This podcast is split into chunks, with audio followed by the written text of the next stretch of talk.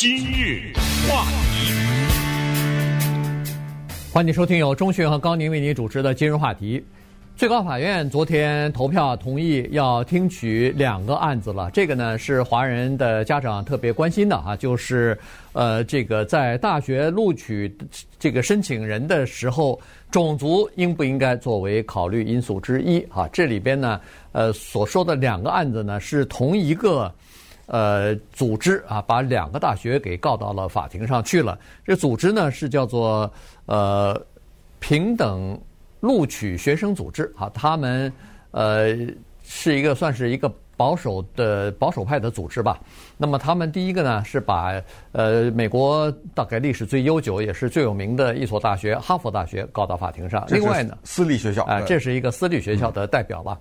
那么另外一个呢是公立学校的之一啊，也是美国呃最悠久历史最悠久的公立学校之一了，就是呃北卡莱莱呃北卡罗来纳大学啊，这 Chapel Hill。呃，这个学校分校，哎，分校呃，告到了法庭，呃，主要是告他们的录取政策都有种族偏好这一个选项，或者说这一个考虑因素啊。所以呢，今天我们就跟大家稍微的来呃讲一下这个事情的影响，以及为什么会有这样的诉讼。是呃，哈佛大学歧视亚裔这个事情呢，我们在今日话题讲过若干次，因为这个案子实在是很大。不过也告诉大家呢。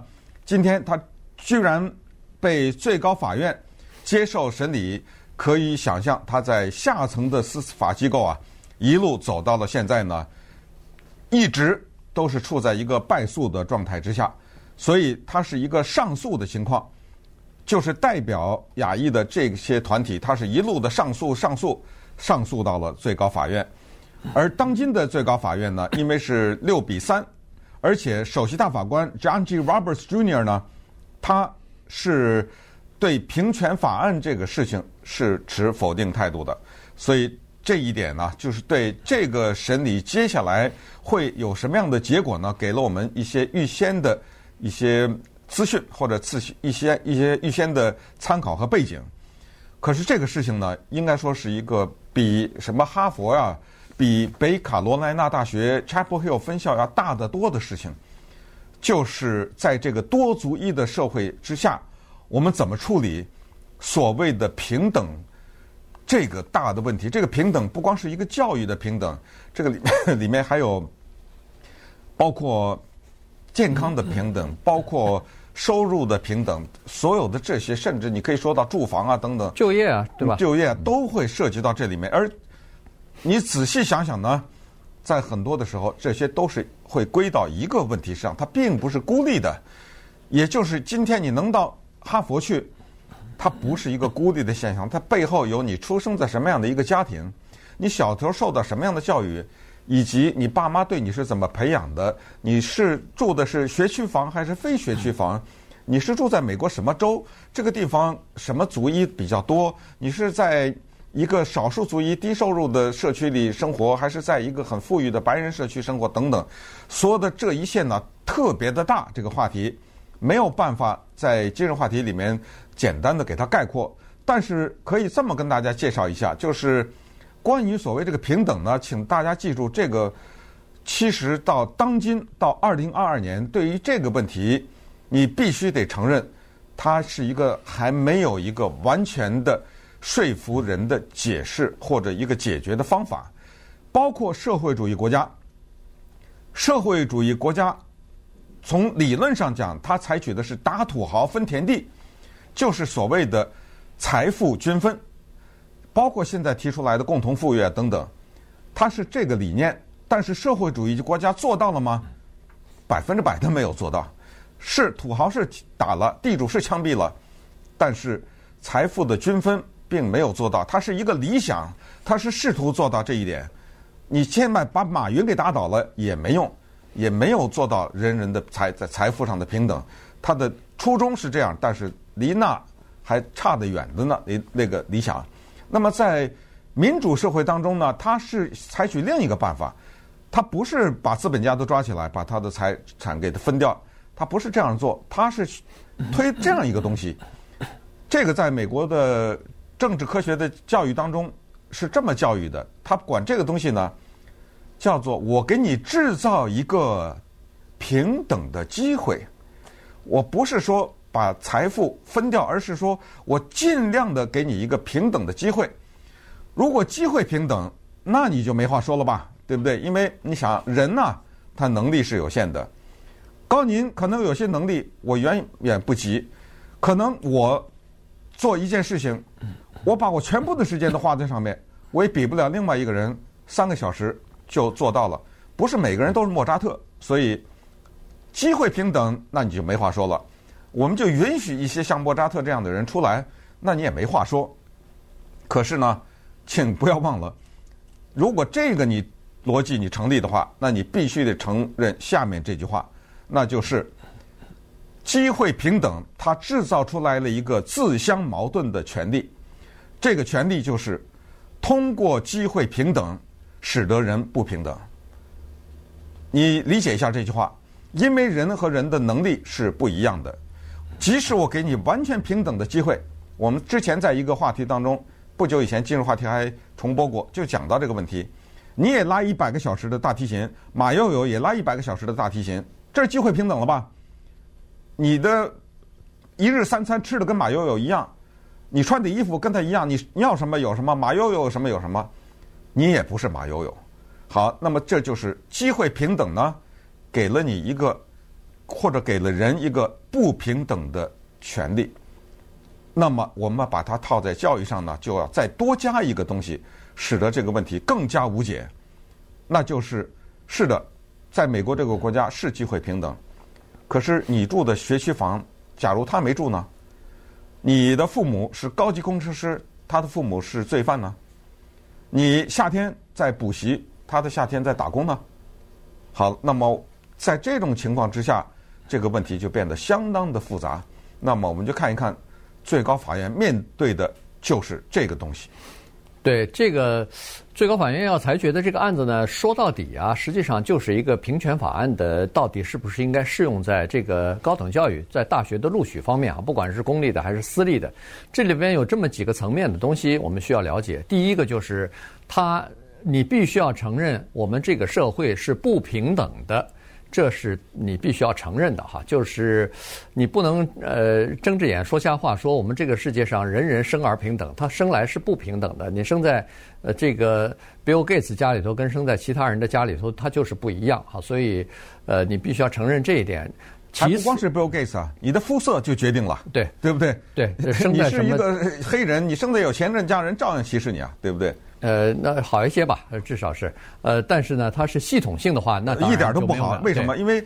呃，你要说一个生在有钱人家的黑人受人尊敬，是因为你知道他有钱。对。但是，假如他是一个陌生人走在大街上，一个人不知道他有钱，他，他依然照样歧视啊，对，对不对？对，这是系统性的话，啊、这个就是，啊、呃，这个就是骨子里边的哈，这个需要很多年，呃，慢慢的来改变这个情况。所以，社会的现实是这样。另外，还有一个现实必须要知道，在美国，就是从在美国的历史上，美国的印第安人，美国的黑人。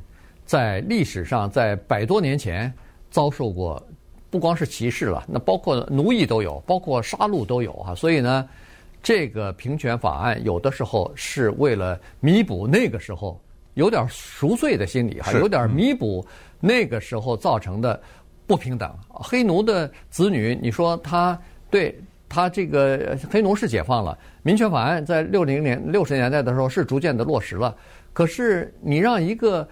这一个家里边祖孙三代都没有上过、都没有受过良好的教育的人，家里边出一个大学生，这容易吗？是不容易的。这好几代人呢，对对，所以这个需要好多好几代人的努力才可以。那么政府呢，就说这样吧，我们就给你制造一个大约。平等一点的机会，所以这个才有了这个平权法案。所以平权法案刚才说的，不光是包括大学里边，大学的录取是其中的一个。大学的录取，你争取政府的合约，还有到工厂里边、呃公司里边去就职，再加上什么住房之类的，所有的东西都包含在这个平权法案里边。好，所以呢，它要求的是，说是要求平等对待，但是实际上呢，是要求政策的倾斜，也就是说。你是好吧？你是家里边从来没有过大学生的的第一个，比如说家庭的第一个大学生，你是出身，你是你的家庭是低收入，你是一个少数族裔。那么在这种情况之下，有的大学他在录取的时候呢，就把这个因素啊作为录取的因素之一啊。所以呢，现在我们就要看这个平权法案，尤其是根据肤色来做的这个平权法案，它到底是不是应该在大学里边？呃，这个可以继续下去，因为这个，说实话，每个人的立场不一样，每个人的观点也是不一样的。而你的立场和你的观点是建筑在你是谁，对对不对？这个基础之上，因为我们一开始就讲了，因为这个问题涉及到亚裔的群体，因为这个里面是一个代表亚裔的群体在这告呢，告哈佛呢，对，连那个北卡 Chapel Hill 分校也被告了，也是亚裔的群体，也是说他歧视亚裔，所以。这个话题呢，我们就想再认真的跟大家再仔细的，或者说更深入的跟大家来讨论一下。今日话题。欢迎继续收听由钟讯和高宁为您主持的今日话题。这段时间跟大家讲的呢是美国的最高法院啊，呃，要受理两个诉讼案。这个诉讼案呢，主要说的就是大学在这个录取的时候，是不是可以把一个申请人的肤色啊，一个人申请人的族裔来作为考虑的对象，来给予优先的处理。呃，这个事情呢，不管他裁决的结果是什么呢，对加州影响不大。原因是这样子的。呃，原因是加州在一九九六年的时候，就在全民就是在全州的公投当中呢，有一个二零九号提案，那个时候呢就已经通过了。这二零九号提案非常简单，就是在大学的录取的过程当中废除平权法案，呃，就这么简单。所以在加州的公立学校里边，不管是 UC 系统，就加州大学、加州州立大学，全都没有平权法案，就是一个人的族裔啊。你是不是少数族裔这个事情，已经一个国籍、一个肤色、什么性别这些东西都不是你能不能上大学的这个考虑的条件了哈。他考虑的条件就是基本上就是你的分数和人家设定的一些其他的这种录取的标准吧。呃，基本上就是这样子哈。所以在加州的公立学校不受影响，但是私立学校可能会受到影响。于是，这个又回到这儿，就刚才我们所说了，平权法案它的由来为什么哈？但是呢，现在这个呃，刚才说的呃，叫公平录取学生组织呢，他们提出来的，你听听也是对啊，你听听他们也是很有道理的。他们说，根据一九六四年。美国国会通过的叫做民权法案里头有非常明确的规定，是说不管是你是私立大学还是公立大学，你只要是接受了联邦政府的资助、教育经费的拨款和资助的话，那么你就必须要遵守以下的原则：就是在录取新生的时候，你不得因为一个学生的种族、肤色和国籍、性别什么的。给予歧视，对，哈佛说我没有，对吧？哎，问题在这儿，不管是哈佛还是北卡，为什么他一路胜诉？他就是说我没有。这里面呢，要把一个事儿讲清楚了。中文的成语叫揠苗助长，大家听过哈？就是一个农民跑到地里把那个苗给拔起来，当然你一拔高一点，它当然长了，那第二天一去全死了，对不对？对。所谓的揠苗助长就是好，你是一个黑人是吧？你不是家里穷吗？你不是考试考的成绩低吗？你不是没上好学校吗？我不管。那边的一个华人，SAT 考满分，我不管，我要这黑人，这叫揠苗助长，对吧？我不管你能力，或者说你的能力可能勉勉强强，不管我要了，我就是为了照顾你，这叫揠苗助长。揠苗助长结果。必定是适得其反的，你最终是害了这个人。可是哈佛的逻辑是说，那是你们一厢情愿的说法，你们给我贴上了这个标签，说是我照顾，我用什么方法照顾呢？我用名额，就是所谓 quota 啊，我用这个东西去照顾他，他本来没有这个资格上的，我去照顾他。但是哈佛说我没有这样做，那是你们这样说的。只不过呢，是在我的录取的过程当中，我有一个标准，我这个标准就是我的哈佛的学生，我要尽量让他多元化。这个不是哈佛啊，这很多学校都在追求这个东西。我希望我的学生的里面呢，人数更多元化一点。我们所选的那些黑人、西语人、印第安人等等，也是他们这个族裔当中呢的优秀的，也是符合我哈佛录取标准的，并不是我哈佛为了他们把这录取标准给降低了。这是哈佛的辩护。好啊，那咱们就看吧，对不对？因为所有的文件可能上万份吧，都已经在下级的法院当中审理的时候，一步一步都已经公开了。也就是说，如果对哈佛指控的这方面，他们有强烈的证据，你看，这个人考试呃八十分，这华人一百二，他要了那八十分的人，那就没法抵赖的呀，嗯，对不对？这是白纸黑字印在这儿，就咱们没看到那些文件，我们只是看到的这样的一个法庭的一步一步的审理，所以在这个情况之下，最高法院怎么裁决，我们现在不知道。那么刚才讲了哈佛大学的这个逻辑，现在看一看告哈佛大学的这些人，他们是说呢，我手里掌握着一批这样的学生，有名有姓的啊，他们是高中的时候是这个成绩，考试的时候这个成绩，课外活动是这个，他们被你们拒绝了，而他们之所以被拒绝，是因为你哈佛的名额大概就是百分之。零点四吧，还是百分之四还是几啊？他的录取，对不对？录录取率，嗯，就非常低的。你就这么多，你把给华人王晓明的这个名额，你给了那个 James Taylor 那个黑人，我这是随便啊，举了例，没没这个人，我是举例说明。所以你对我构成的歧视，这个就是现在诉讼的核心。对。所以这个待会儿我们会说一下哈，这个哈佛大学它有一些具体的做法，呃，对，呃，这些具体的做法呢，呃，尤其是它设计了一些非常主观的一些标准啊，这些标准呢，对亚裔学生，尤其是对呃华裔的学生是不太有利的哈。但是说实话，这种标准有的时候也很难客观，对对不对？它因为它没有客观的标准，它它就是主观的标准，所以呢，在这种情况之下呢，呃，确实是比较难啊，比较难。呃，那好了，那现在我们就在说，刚才这个一九六四年的民权法案当中规定的是，所有的学校里边啊，它不得以一个人的种族啊、肤色呀、国籍呀。呃，歧视啊，大家都应该有这个共同的呃这样的一个标准啊，普通标准，这样才可以。但是在一九七八年的时候呢，发生了一件事情。在一九七八年的时候，有一个呃白人的学生叫 Alan Buck 啊，他呢在报考我们加州大学戴维斯分校的医学院的时候啊，遭到拒绝。但是他的成绩是好于其另外的少数族裔的学生的，所以呢，他最后是把这个学校啊告到法庭上去，也是这官司一路打到了最高法院。在最高法院的裁决当中呢，是以五比四的微弱的多数啊，那五名大法官认为确实 Alan Buck 受到了歧视。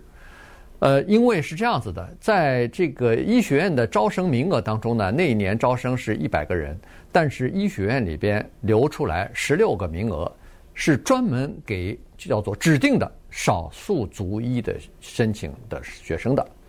这个呢，最高法院认为说违反了。呃，就是违反了宪法了哈，就是确实是对一个黑人的，呃，确实是对一个白人的学生呢构成了这个歧视，因为这个 Alan 啊 Buck 他的不管是 GPA 也好，还有那个考医生的那个什么 M 呃那叫什么呃 MCAT 哈，嗯呃这些成绩也好，他都比少数族裔的那十六个少数族裔的学生的成绩要高，但是呢，他被拒绝了。但是呢，在这种情况之下，他虽然被拒绝了，但是学校方面提出的理由也挺也挺好。他就说，学校说我们吸收这些少数族裔的学生，是为了要想在学生的群体当中啊，变得更加多元一点儿。呃，我不是歧视你，我不是歧视他，我是想要让我们的学生当中不要清一色的都是，比如说白人、亚裔人或者是什么，所以。对，所以你要注意，所以一九七八年那个裁决是有重大的历史意义。他不是说巴克获胜，巴克他最后他已经这等官司打完，他都毕业，他的早都上别的学校了。而是当时最一九七八年的裁决的时候，裁决书当中，最高法院写了这样一句话，就是美国的大学，还有包括什么法学院啊等等，可以根据一个学生的族裔，而给他叫加一个 plus factor，嗯，对，可以给他加分，因为美国的大学需要多元，所以从这个意义上讲，大学虽败犹荣啊。它等于获胜了，在某种意义上说，就是说你不能有你不能有定额，你不要配额，但是你可以作为一个因素可考虑，可以照顾，对，可以照顾，因为他是少数族裔，你要给他加一些分数。你想，这个就是后来平整个平权法案在全美国的各个的领域、各个的层次已经超出了教育来实行的。这儿也顺便再说一句，当年中国大陆开放的时候。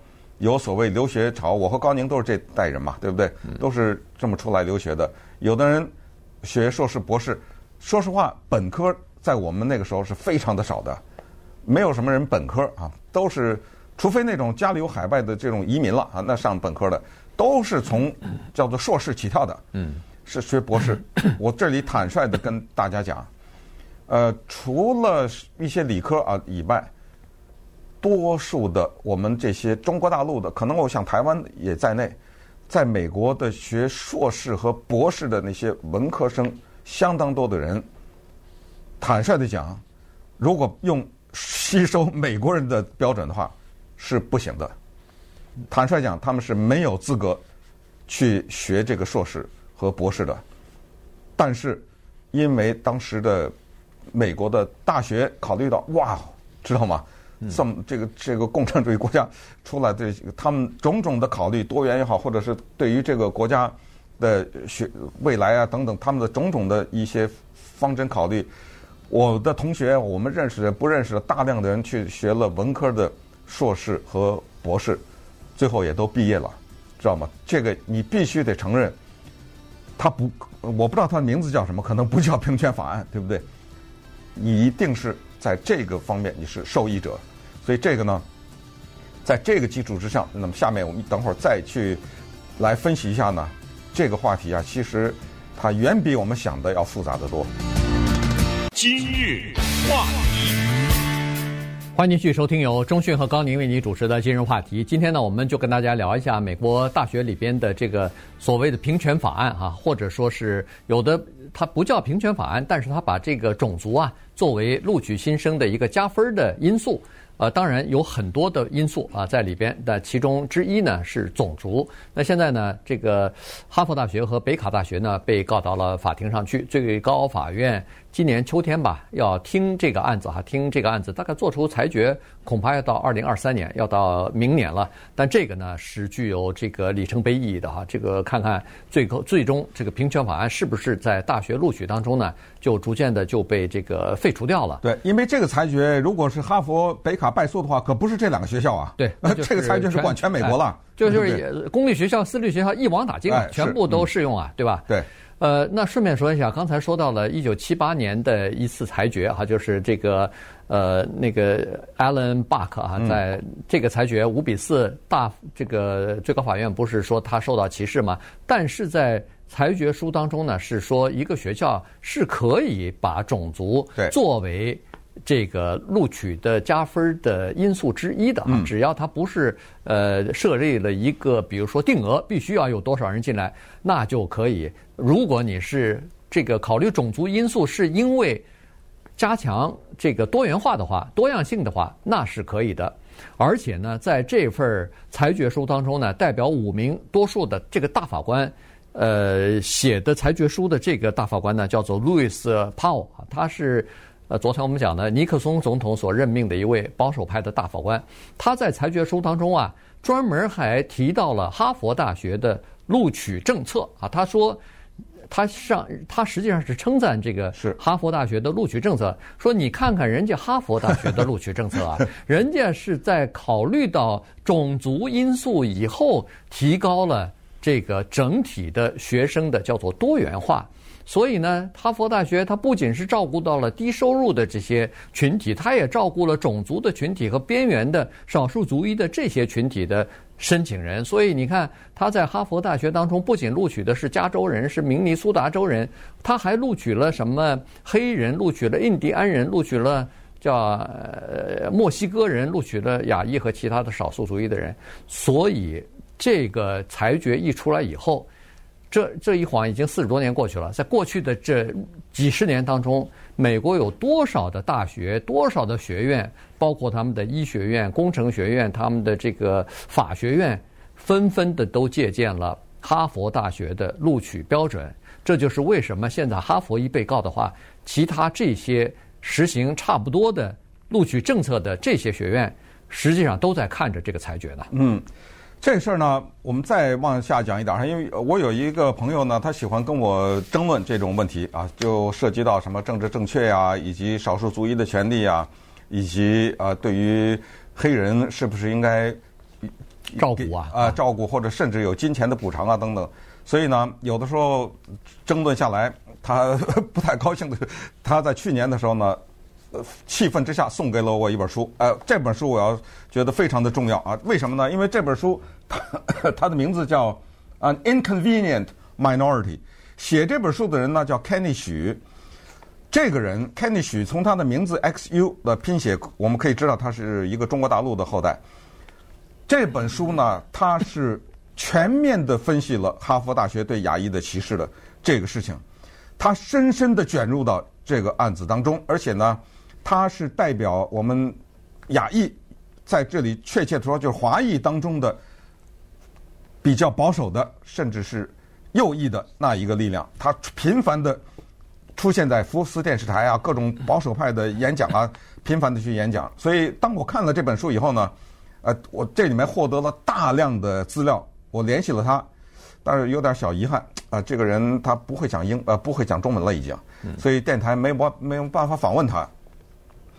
不过这个书呢，Kenny 许的这个书呢，他就是站在了亚裔的这一方面，坚决的高举的反对政治正确、反对平权法案的这个大旗。而且呢，因为他是记者出身，所以他举了很多的例子。你要是不看这个书啊，你不知道有这些事情发生。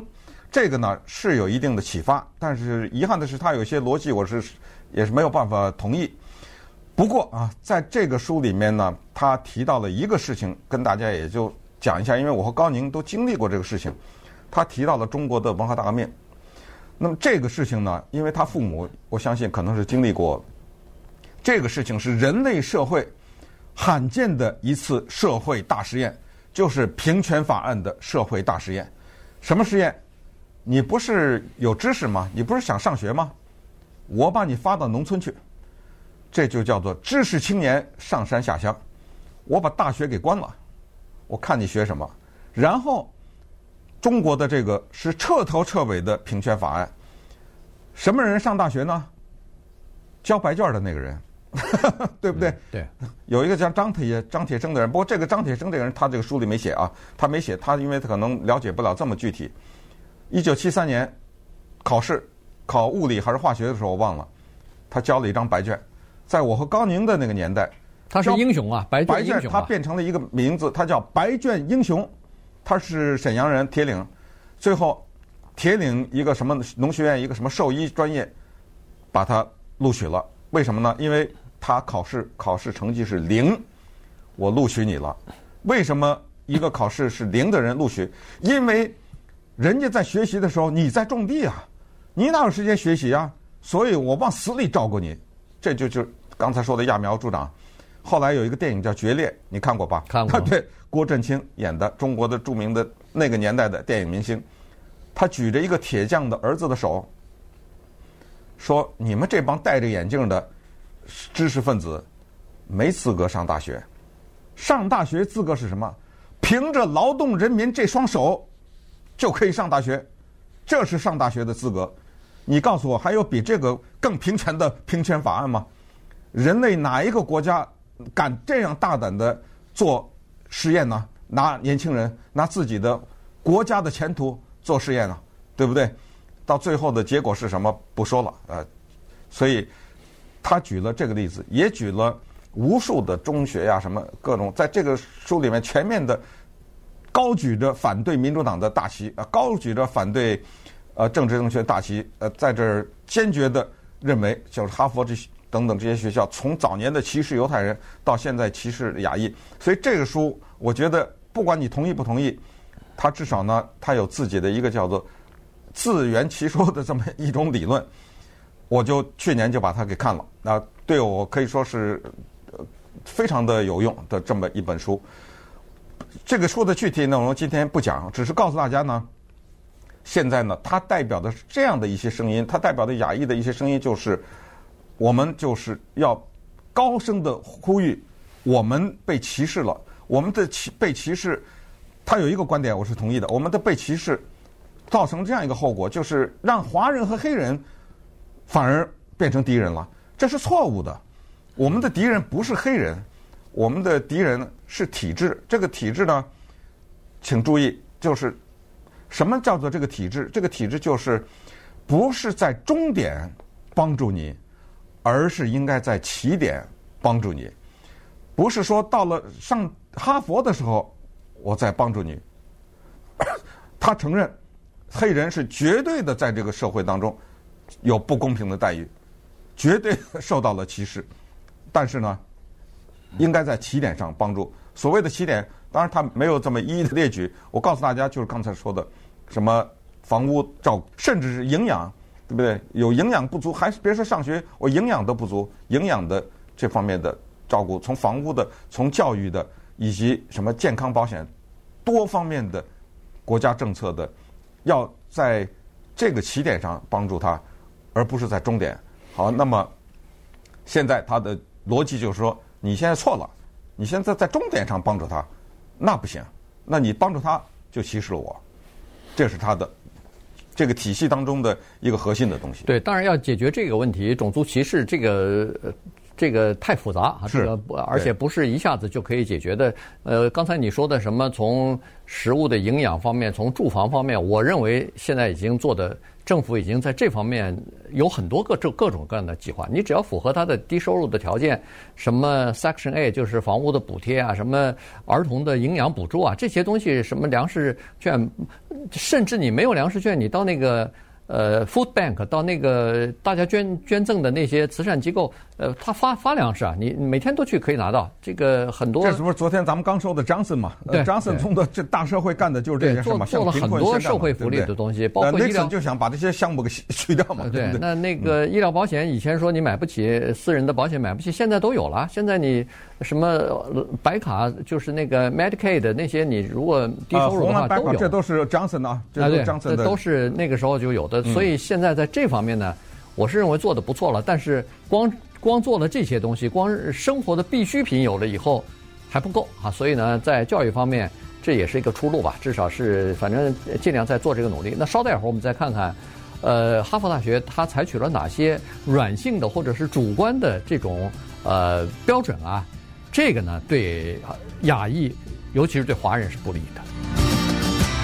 疫情中想找一所学费低。今日话题，欢迎继续收听由中讯和高宁为您主持的《今日话题》。今天跟大家讲的呢是大学录取方面的这个标准啊，到底能不能够考虑呃种族加分的这个因素呢？最高法院要做裁决了哈，当然这个裁决要明年才能做出，但是这个已经引起了所有的高等院校的关注啊，因为每个学校他们在这个制定政策的时候，录取政策的时候呢，呃，都是和这个种族是息息相关的哈。呃，好，在这个诉讼状当中呢，呃，告这个哈佛大学的这个就是公平录取学生组织啊，他们提出了几个事情哈，第一个就是说，呃。就是呃，你不应该有这个种族的加分啊，这样的话你就歧视了。你在照顾一个族裔或者几个族裔的同时，你就歧视了另外的其他的族裔啊，这是第一。第二呢，就是说他们设立的一些叫做比较主观的判断，很难用一个有一个统一的标准，无法量化，哎，无法量化的这么几个标准来呃来评判一个。呃一个申请人啊。你比如说，他用了几个，我相信更多啊，有很多的标准，但是他在这儿呢只抽出来三个，而这三个我一看跟那个亚裔大概都不是特别有利的。第一个叫 liability，嗯，是不是讨人喜欢？是对，对吧？嗯。第二叫 courage，这叫勇气。第三叫 kindness，就叫这个善良吧，应该或者说对善良。那意思，我我只在想，我就在想，他怎么会知道一个申请人他到底是不是讨人喜欢？而且我又在想，那么多，比如说是诺贝尔的这个奖的得主啊，什么科学怪人啊，什么呃，这个有一些呃独特想法的人。好像那些人都不是很很招人喜欢的人呢，那些人都是很难相处的人呐。他不是说一个，而且甚至你如果往极端里讲，那些人都不是正常的人，都不是和你我一样的这种呃随和的人呐。呃，我讲就是说，还你还少说了一个叫 leadership 啊，对，呃，这个是特别看重的。呃，说实话，那个哈佛大学出了很多总统啊，这我说的总统还不是美国总统啊，世界什么非洲的一些总统啊，很一些小的。嗯国家的总统啊，什么也都是由哈佛大学毕业的，包括一些欧洲的国家，所以他强调的是领导才能。那么关于一个人的这些品质，确实无法量化，是你受人喜欢的程度到什么程度就是八十五，另外一个就七十二，对不对？对。哎，这个真的是无法量化。这个呢，最高法院有一个法官叫 Kennedy，他在退休以前呢，他在。之前也是因为一个事情啊，因为一个大学的问题，他做的那个裁决的时候，他专门就这个写了一个，他就是说呢，我们应该给美国的大学啊相当大的一些空间，让他们自己来设计自己的录取标准，给他们一些无法量化的标准，让他们做主观的决定，因为他知道是没办法的。事实上，还是我举那个中国大陆的学生的例子。你来申请美国的一个大学文科专业，比如说历史系、文学，随便你说一个，你写一个申请的这么一封自我介绍那个信，你写的那个和母语是英语的那个应该不一样吧？对吧？那你说你你也被录取了，很可能他在录取你的时候，因为我们知道硕士、博士这个都是有名额的，对不对？你进去了，别人就进不去了嘛。他是不是有可能在这个过程中就他就没有要另外一个不是亚裔的这么一个人，甚至不是中国大陆的学生的这么一个白人呢？有没有这个可能呢？是不是？那肯定有这个可能啊。那这个里面你的那个英文写的可能甚至有一些他都看不懂或者怎么样，他凭什么就要了你呢？那这个里面就是有他的理念他觉得我需要这个大学里需要来一些过去是一个共产主义国家或者什么，当然现在也是了，就是这么一个国家，我需要。这个学生里面多这么一些人，增加我的学校多元，你不是也就上了吗？是不是啊？所以这个东西确实，说实话，真的没有办法量化。对，还别还别说你申请在美国大学学这个硕士或博士，说实话，你有的那种已经拿了硕士、博士人毕业，你让他拿英文写点东西，你看看，对不对？对，是不是？嗯。呃，而且呢，这个甘乃迪大法官呢，当时他就是就是刚才你说的这个，在裁决这个呃大学招生政策的时候，他说了一段话，也是挺有名的哈。他就是说，大学是为什么我们要给大学一些呃灵活性，让他们用这些主观的无法量化的标准来录取新生呢？是因为大学本身就是由这些无形的，但是是非常非常。这个宝贵的无形的资产所构成的，它在这种无形的资产当中，在这些无形你没有办法量化的这个氛围当中，造就伟大啊！所以呢，他就是这个确实，你仔细想想也是。哈佛大学，你说他凭什么有名啊？你说在中国大陆什么清华北大，他凭什么有名？他不就是很多都是这些无形的东西嘛？这种包括学生的氛围之类的东西，学习的这种呃氛围啊什么的。呃，当然，他的老师好，他的学生品质素质比较高，也是不可忽视的。但是问题，他还是有一些无形的东西呢。实际上，你去这个学校跟没去这个学校，你那个感受是不一样的。对，二零零三年，美国大法院的一个大法官叫 Sandra Day O'Connor，他说的一句话，我觉得是无比的赞同。他就是说，平权法案的全部的目的是为了取消平权法案。嗯，对不对？就是通过平权法案，我们照顾一些人，照顾一些人，照顾一些人，不断的照顾。他说二十五年，他给了一个时间二十五年。那么他二零零三年说的这句话，二零零三加二十五是二零二八年，呃，希望能够达到这个伟大的目标。